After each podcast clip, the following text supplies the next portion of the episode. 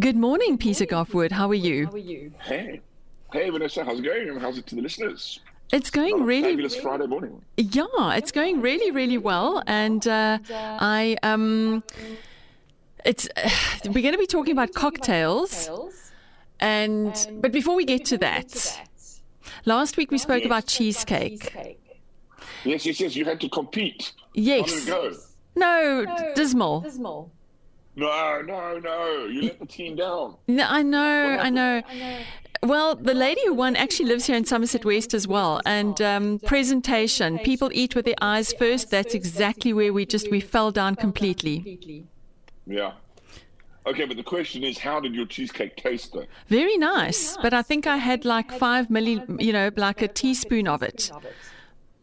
No, okay. So we're gonna have to make it again. Any excuse to make a cheesecake.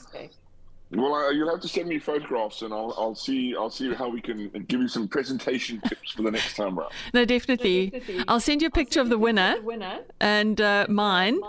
and, or Tim's. I don't know. Okay. You know, we've got to accept mutual responsibility for this one. But um, presentation definitely won the day. So yeah. So yeah. oh well. But today we're speaking about cocktails. Yes, we are indeed. Um, I've been very fortunate enough to spend the last most of it this week, Sunday through to yes to where are we now to Wednesday. I'm losing track of the days. It's been quite a heavy week. Um, judging the world class uh, cocktail competition uh, with the top bartenders in the coun- top ten bartenders in the country, and wow, what an experience! Um, I um, it's the fourth or fifth time I think I've done it over the last sort of ten years and it really is quite an extraordinary competition in terms of putting the bartenders through their paces. There's five challenges all told. The first one starts out. It's called the mastery, and they have to they have to be able to recognize drinks. So one of it's there's a written test. They had to do a blind tasting of some uh, classic cocktails, and, and then they have a quite a difficult challenge, which is they have 50 tasting glasses of various different alcohols, everything from lager, pale ale, red and white wines, dessert wines, then through every white, brown, spirit and a- aperitif you can think of. And there's some really difficult stuff in there, like Strega, which is a, a saffron liqueur, uh, Kirschwasser. I mean, you name it, it's there. And the whole idea is they go one after another. They, they pick. They've got a minute to choose three to pick out three little glasses, and then they have a 30 seconds to taste one and identify it. And if they get it right, they stay in, and if they get it wrong, they're eliminated till there's one man, one person left. And I tell you what, it went on and on and on, and by the time the guy won, there was only nine drinks left. So these guys know their stuff, and when you line up, you know it's all very well um, and especially if you've been tasting all day, and this is raw spirit at room temperature, very, very different. Your palate becomes very, very jaded. When you look, and there's six white spirits, you know, you've got vodka, gin, uh, white rum, uh, tequila, um, and then you've got Kirschwasser, eau de vie. So, and then you line up, and now you're having to make the distinction and call which one is which you really have to know your onions to get that right. I mean, it was I I tried to identify all the ones that were left over, and I didn't do particularly well. so I mean, that's just I mean that's just getting to know that. Then we have a they have a speed round. So here, this was where they really put to the test about their kind of you know the acumen behind the bar. They had uh, eight minutes to make ten drinks, so they have to shake and pour 10 cocktails from scratch in eight minutes. And I tell you what, eight minutes is not very long. And that's in 10 different glasses with 10 different garnishes, the works. And that was quite something. The sort of top three guys who came to that would actually, I was blown away uh, by just the quality of the drinks that we got, let alone how meticulously and how neat they worked. But clean bar surfaces, because there's, there's a panel of four judges, um, two of which are previous winners.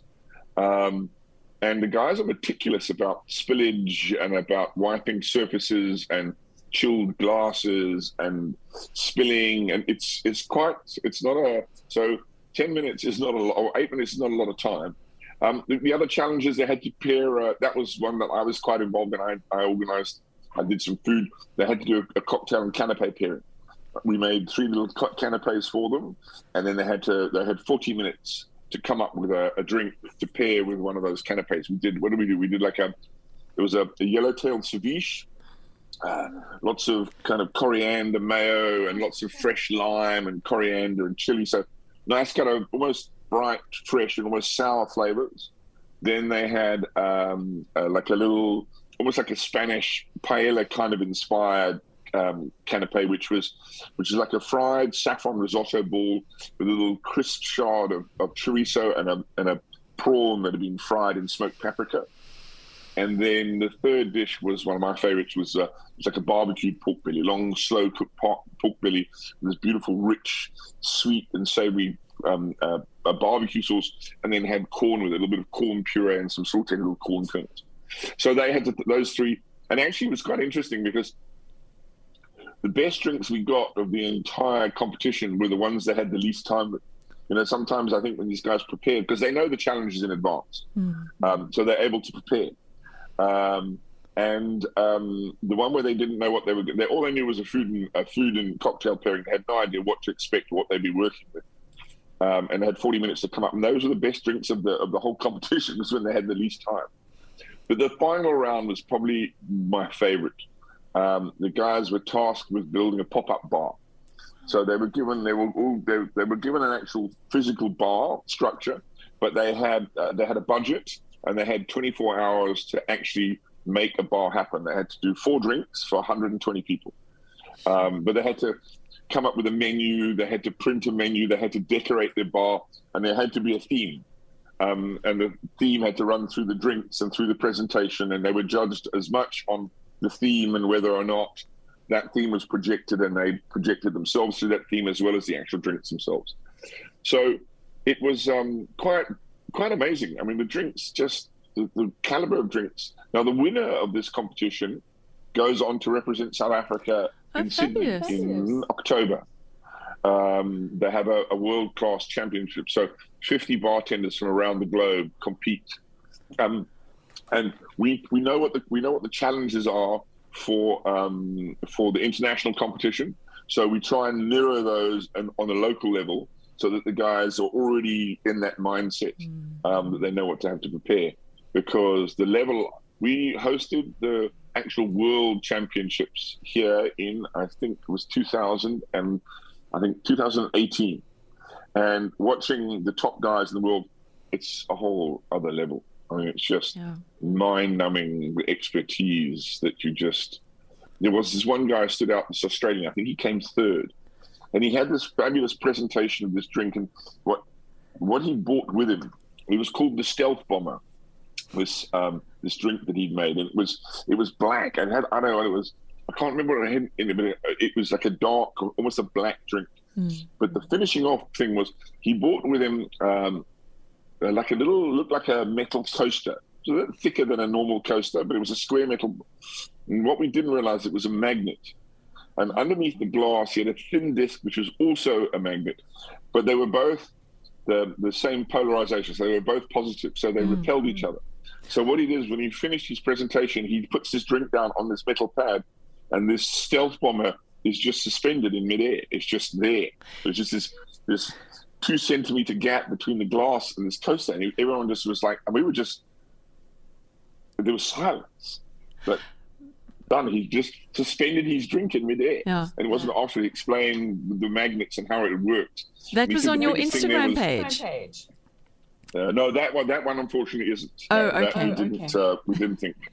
but you know, the level of drinks are astounding. What was really, really cool was we had uh, one of the challenges was uh, paying homage to your heritage. So each of the barmen had to present a group serve, which is basically they have to do a pouring of four cocktails for the four judges, um, and tell us a little bit about themselves, where they came from. And man, did we get some some really really cool kind of. I mean, obviously they're using international brands, but we had a guy who drew on from his from from KwaZulu Natal, who got up in full Zulu regalia, and wow. we were drinking these beautiful things. That was that was a, a, his riff on Umqombothi, you know, which he yes. which he made. He, he clarified. He, he got some umqombothi and he clarified it, so it was like a clear milky. And he made um, a corn. He, he he cooked a whole lot of corn and he made a, a sweet corn juice.